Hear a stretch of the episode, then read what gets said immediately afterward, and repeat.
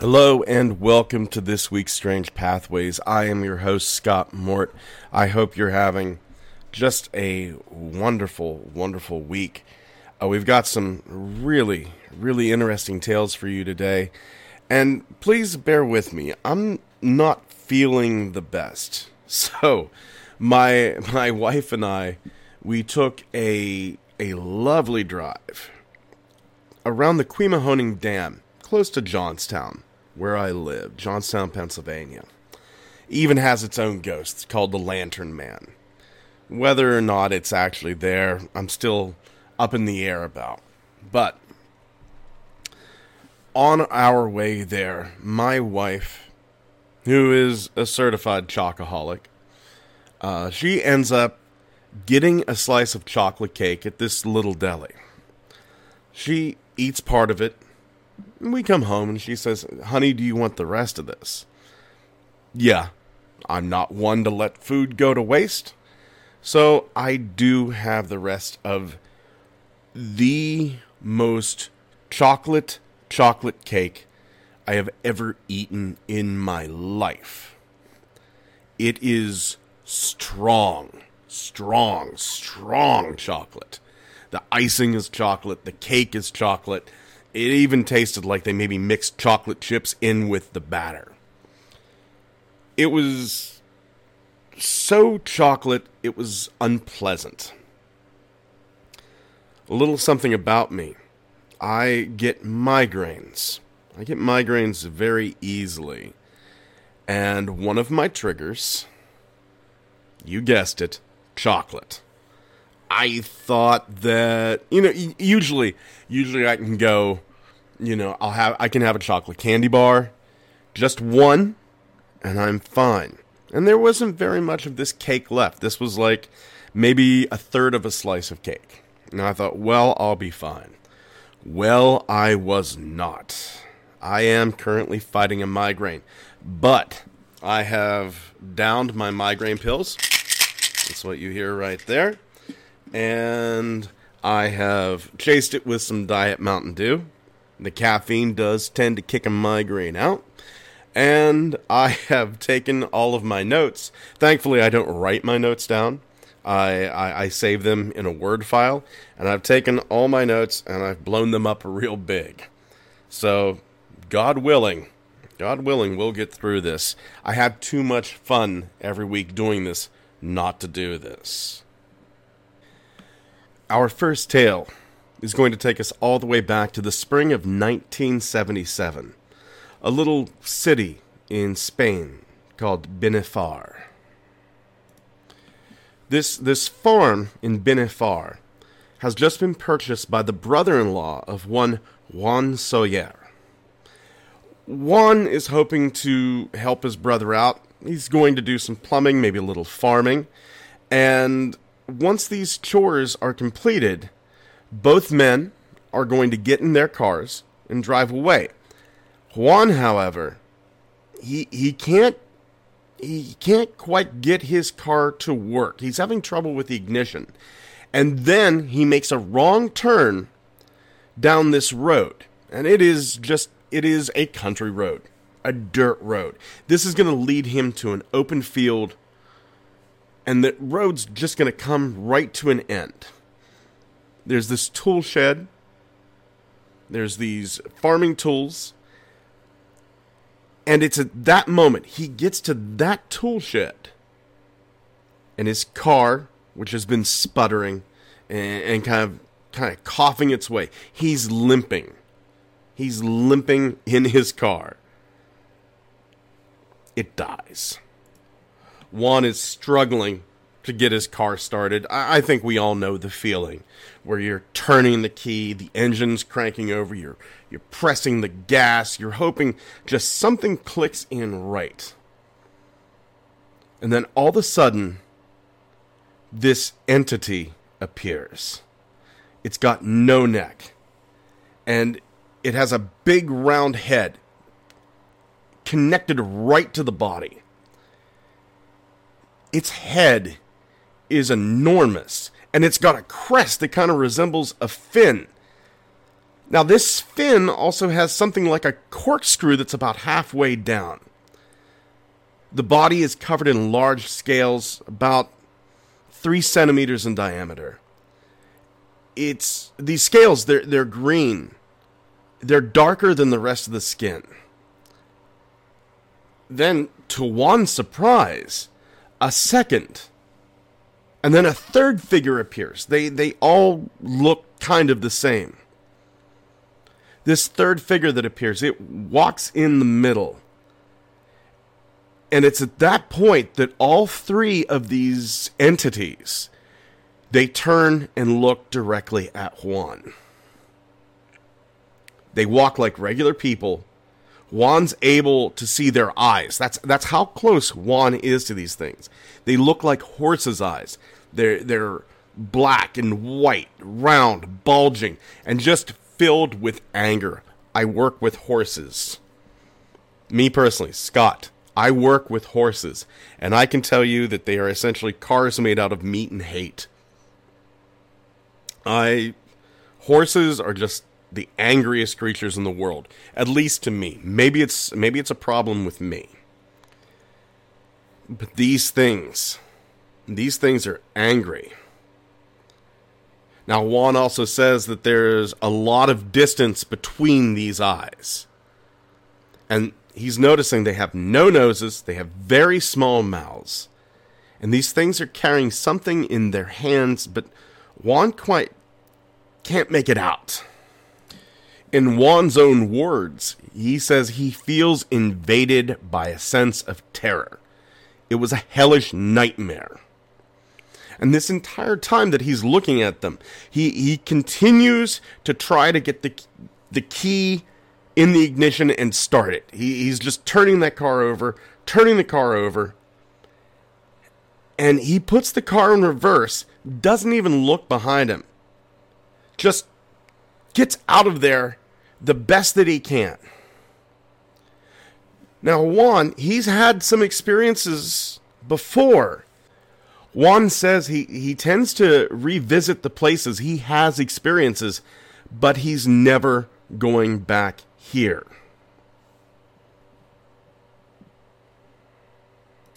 Let's talk about one of Juan's previous experiences. This is we're going back to 1966, September. The banks of the Margonel River. Now, Juan decides he's going to take his girlfriend on a picnic. And at around 2 p.m., Juan kind of goes off to a spring to bring back water. And as he's going off, something catches his eye. He sees this metallic structure, and at first in his mind, he's thinking this is a motorcycle sidecar. But then, as he gets closer, he realizes that this thing is like a long white cylinder that's about 16 centimeters over the ground. It's hovering. He said it kind of looks like a small submarine. He thinks it's about 5 meters. That's around 15 feet. Width 120 centimeters. And it's got portholes. And if you look through these portholes, you could see these brown seats inside. He's about 25, 30 feet away from this object at this time. And then he sees the two humanoids. They're dressed in white, and they're wearing helmets. These helmets are kind of similar to motorcycle helmets. They're dressed in these segmented outfits that made them look like the Michelin Man. Now, they're not like super puffy like the Michelin Man. These segments are thinner, but they look very much like the Michelin Man. He can't make out their faces clearly, but he had the feeling that they were Nordic. And they'd gotten suntanned. you know, you can kind of like see like the side of their face or what have you. Now, Juan Soler, he feels that fight or flight kick in, and everything in his brain is telling him flight. He wants to get away. He wants to go back to his girlfriend, but instead he runs towards the entities. He charges between both figures. He brushes up against one of them. The owner of the property containing the spring, though, it's not Juan's property. He's just visiting it. He's there. He sees the owner. Juan sees this owner. He's shouting at him. This owner shouts at these two humanoids. And then these two creatures, entities, aliens, they get on board their craft. Once these creatures are on board, they actually kind of bump into them with the sharp end of their vehicle. Juan also feels something in his head. He turns around and says, "Just go. I'm not going to do anything to you." This vehicle, it's lifting up. It gets to about the height of Juan's head. And he is in excruciating pain. Juan says he feels like his hair is on fire, and the pain spreads down to from his arms to his legs. He turns around, looks, he sees that the portholes are closed, but he can still see the two humanoids in their seats in the front of the craft. He says the pain was really similar to an electric shock. He had worked in a factory and gotten a bad electric shock, and he said it felt very similar.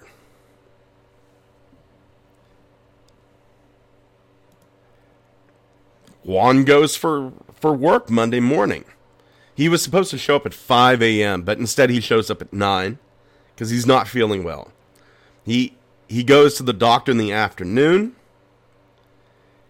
and even though the doctor doesn't go, you can't go back to work that day, the next day he goes again, and Juan misses 15 days worth of work.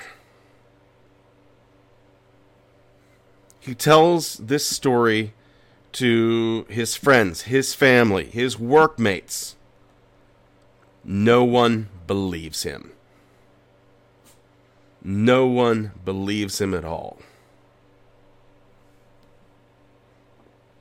In fact, he's made fun of.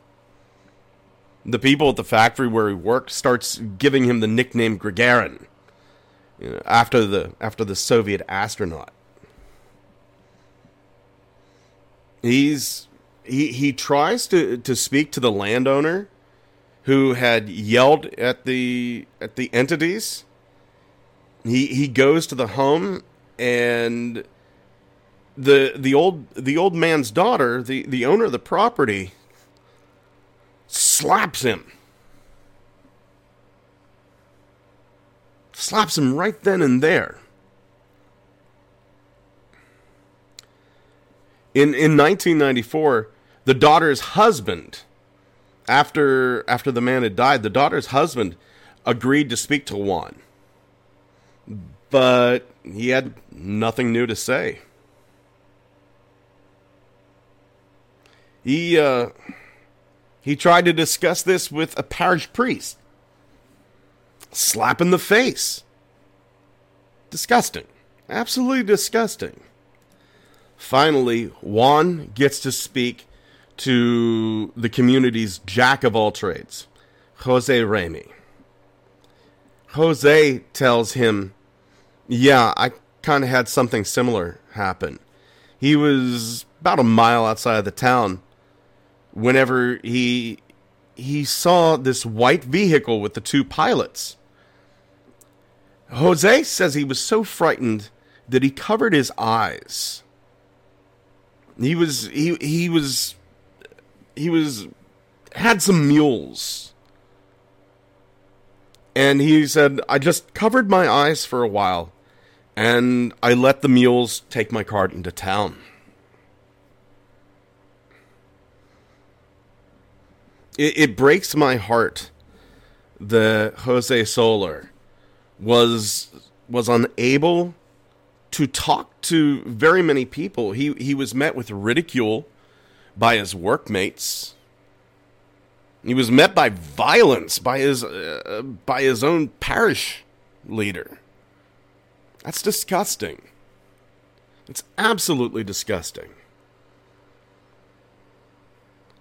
It's that stigma that I talk about all the time. These events ruin lives. And until we start taking it seriously, and we absolutely should, because no matter what, if the person really saw something, then it needs to be investigated. If the person didn't really see anything, then medical authorities have to get involved because something is wrong. Be it a stroke, mental illness, no shame in that. No shame in that at all. But no matter what, this needs to be studied. And instead of making fun of people who experience these sorts of things, be it UFOs, ghosts, cryptids, what have you, some real, honest-to-God study and understanding has to go into this.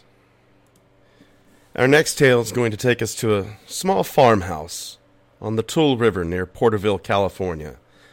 This lady, we're going to call her Tammy, she moves in, and a few days after she does, she has this weird feeling that something's watching her and her children.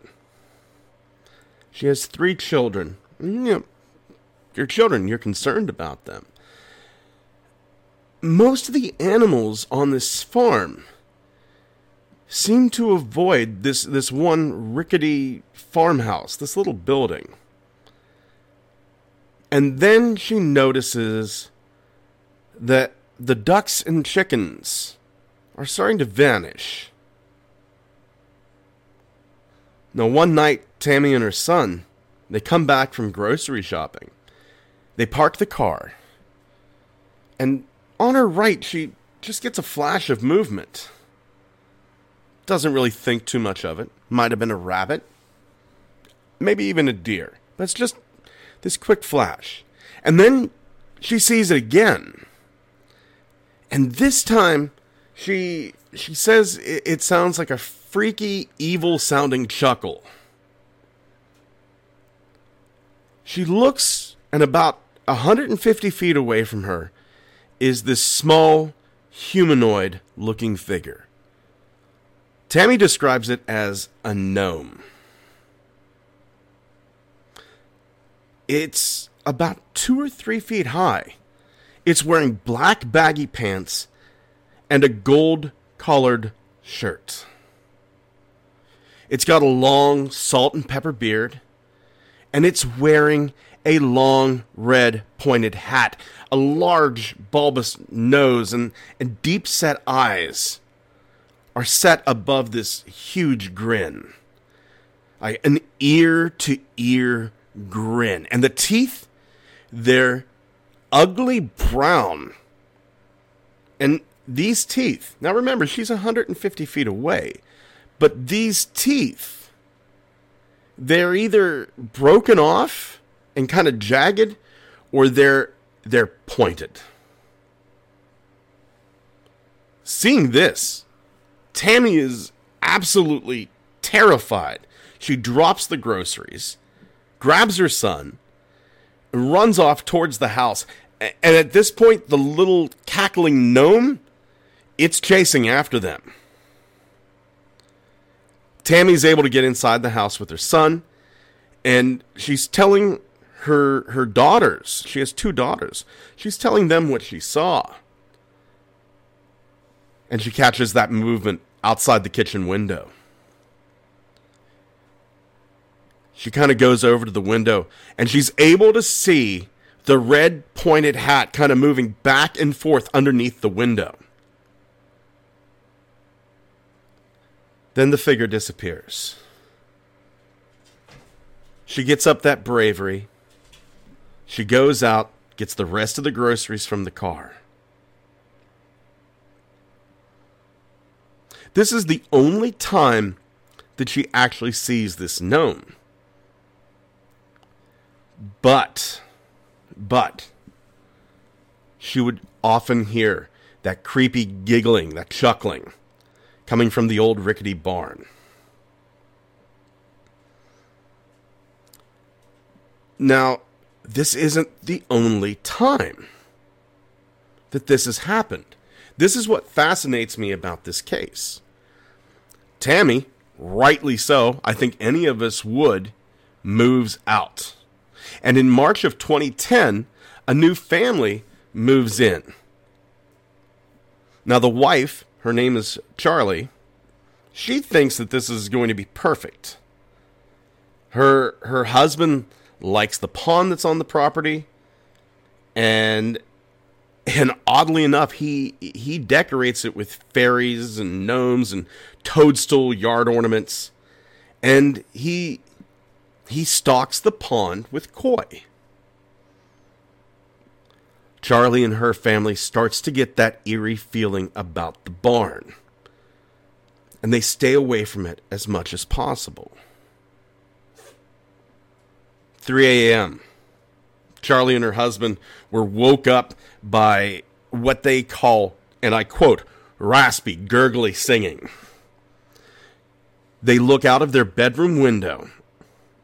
Standing by the pond, holding one of the garden gnomes, the little ornaments, is the same creature.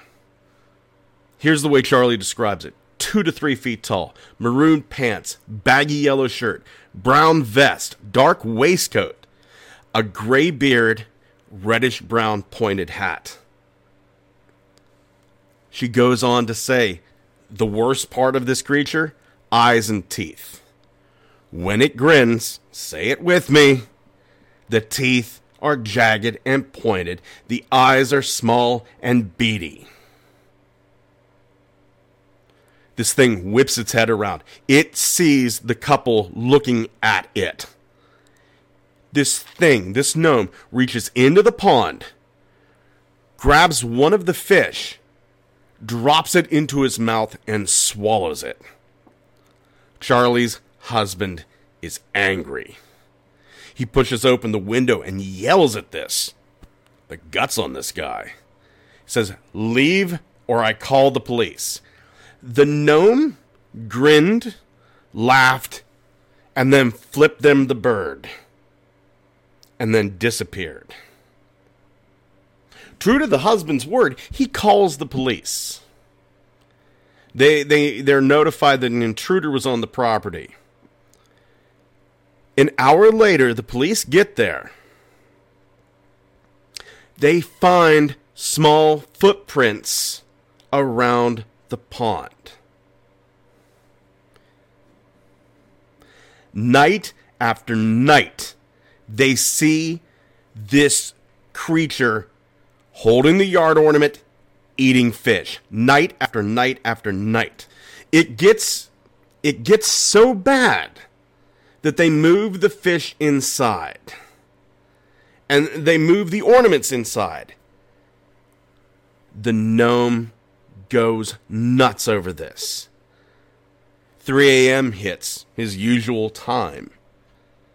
It looks around, finds the yard ornaments, fish gone. And it starts yelling and screaming in this language that no one can understand. It ran around the house screaming. The family kind of felt safe-ish until Charlie realizes the dog door in the kitchen was unlocked. She runs down. She's able to lock it. And then runs upstairs and closes the rest of the window. The last thing they hear is this loud, screeching, cackling sound. They hear it underneath one of the living room windows. Charlie's husband goes, looks out, and sees the creature's hat underneath the window. Now, the family, rightfully so, once again, they decide to get out of the house. They even leave the town itself. Porterville is a distant memory to them. What fascinates me most about this is that you have two separate families on the same property seeing the same thing. It is interesting because I do believe in tulpas. So did perhaps a belief from the first family create this tulpa and they left it behind? Is this some sort of ghost that's on the property? Is it a California version of Pukwudgies? This is actually a fascinating case to me. This tale and another that I'll get into on another episode was suggested to me by Shannon Sabatos Fan 46 on YouTube, and I want to throw a huge thank you out to them. Absolutely fascinating tale. Absolutely fascinating tale. My wife and I are thinking about moving. And it's interesting that the house that I lived in before this one was extremely active. It was so active that I actually lost girlfriends over it. I had girlfriends that refused to spend the night at my place. But whenever I moved into my current house, which is this 19-room Victorian mansion in Johnstown, Pennsylvania, everybody said, this place has to be haunted. You're getting this place at a steal. I bought it for $30,000. 19 rooms, close to 5,000 square feet. Everybody said, you're making a mistake. This place is haunted. One of my friends actually referred to it as the Resident Evil Mansion. Aside from about 3 or 4 things that have happened over a span of about 6 years, it's been very, very inactive. There have been some weird things that happened, but whenever you have a place like Johnstown that has the history that it does, you know, we had a massive flood several times. Somebody has probably died in the floods for every square foot of this town. We have a massive cemetery called Grandview that is mostly flood victims. So whenever you come to a town like this, in a state that's as unusual and active as Pennsylvania is, yeah, you're going to get something once or twice or what have you. I would argue that it's actually more likely that you get someplace that's haunted than not in Pennsylvania. But my wife and I are thinking about moving. We want to move to someplace that's warmer, someplace more in the forest. But it's stories like these that give me pause, that make me go, be careful where you move to.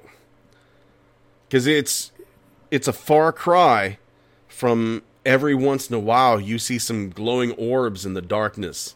And maybe 2 or 3 times a year you see a woman in white crying over the pond and she vanishes. That's a pretty far cry from a gnome. A vicious gnome that cackles, chases you, and eats your pets. Be careful where you move. Our last tale is going to take us to Russia, 1969. little settlement called Toole in the Kemerovo region. Now, I know that there's a lot going on right now in history with Russia. I'm not going to get into the politics of it. Far be it from me.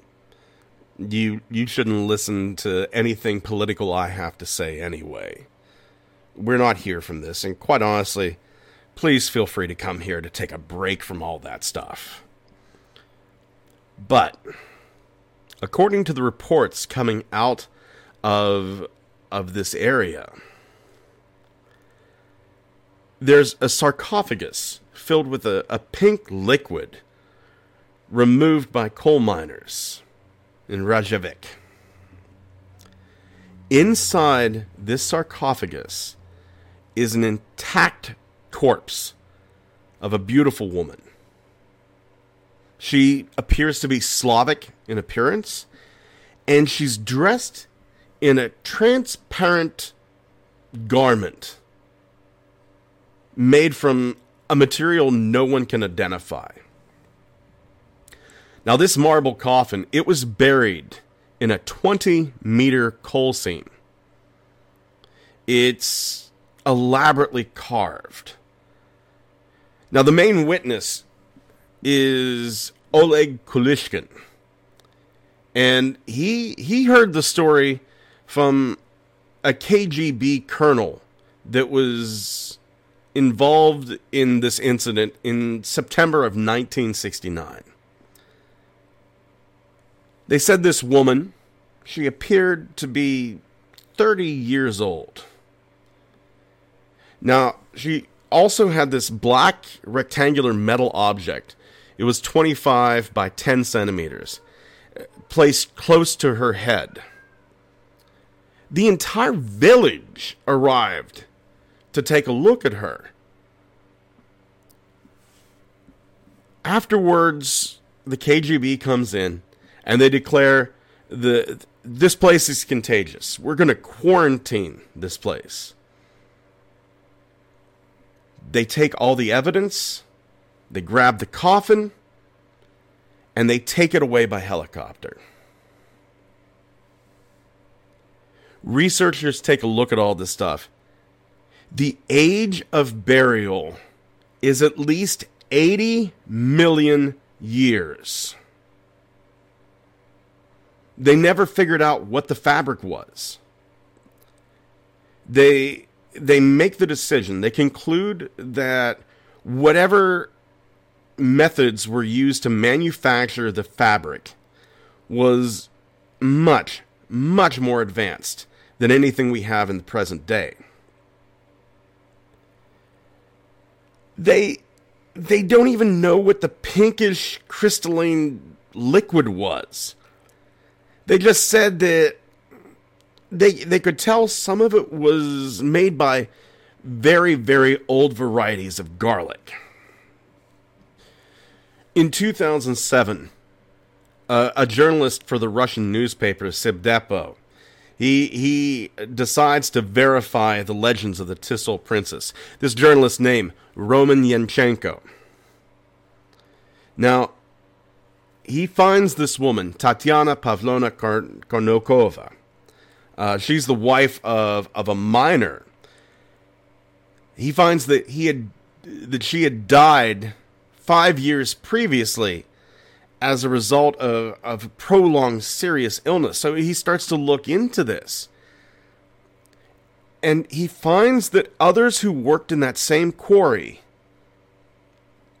died. All in a series of strange incidents and circumstances. The quarry was closed by 1973, and now it's covered by a dense forest. 80 million years. I once watched this documentary that said if humanity disappeared today, that the only thing that would be standing 50,000 years from now would be the Hoover Dam.